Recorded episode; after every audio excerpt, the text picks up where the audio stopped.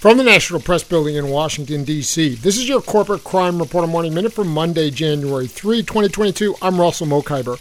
Amazon and Google are mobilizing a powerful force to counter Congress's increasing appetite for corporate trust busting. The throngs of business owners and ordinary users who have made the tech giants a part of their daily lives. That's according to a report in Politico. An Illinois based luggage vendor and local chambers of commerce in states like Texas are among thousands of tech allies warning lawmakers against passing bipartisan antitrust bills aimed at the online industry's biggest players.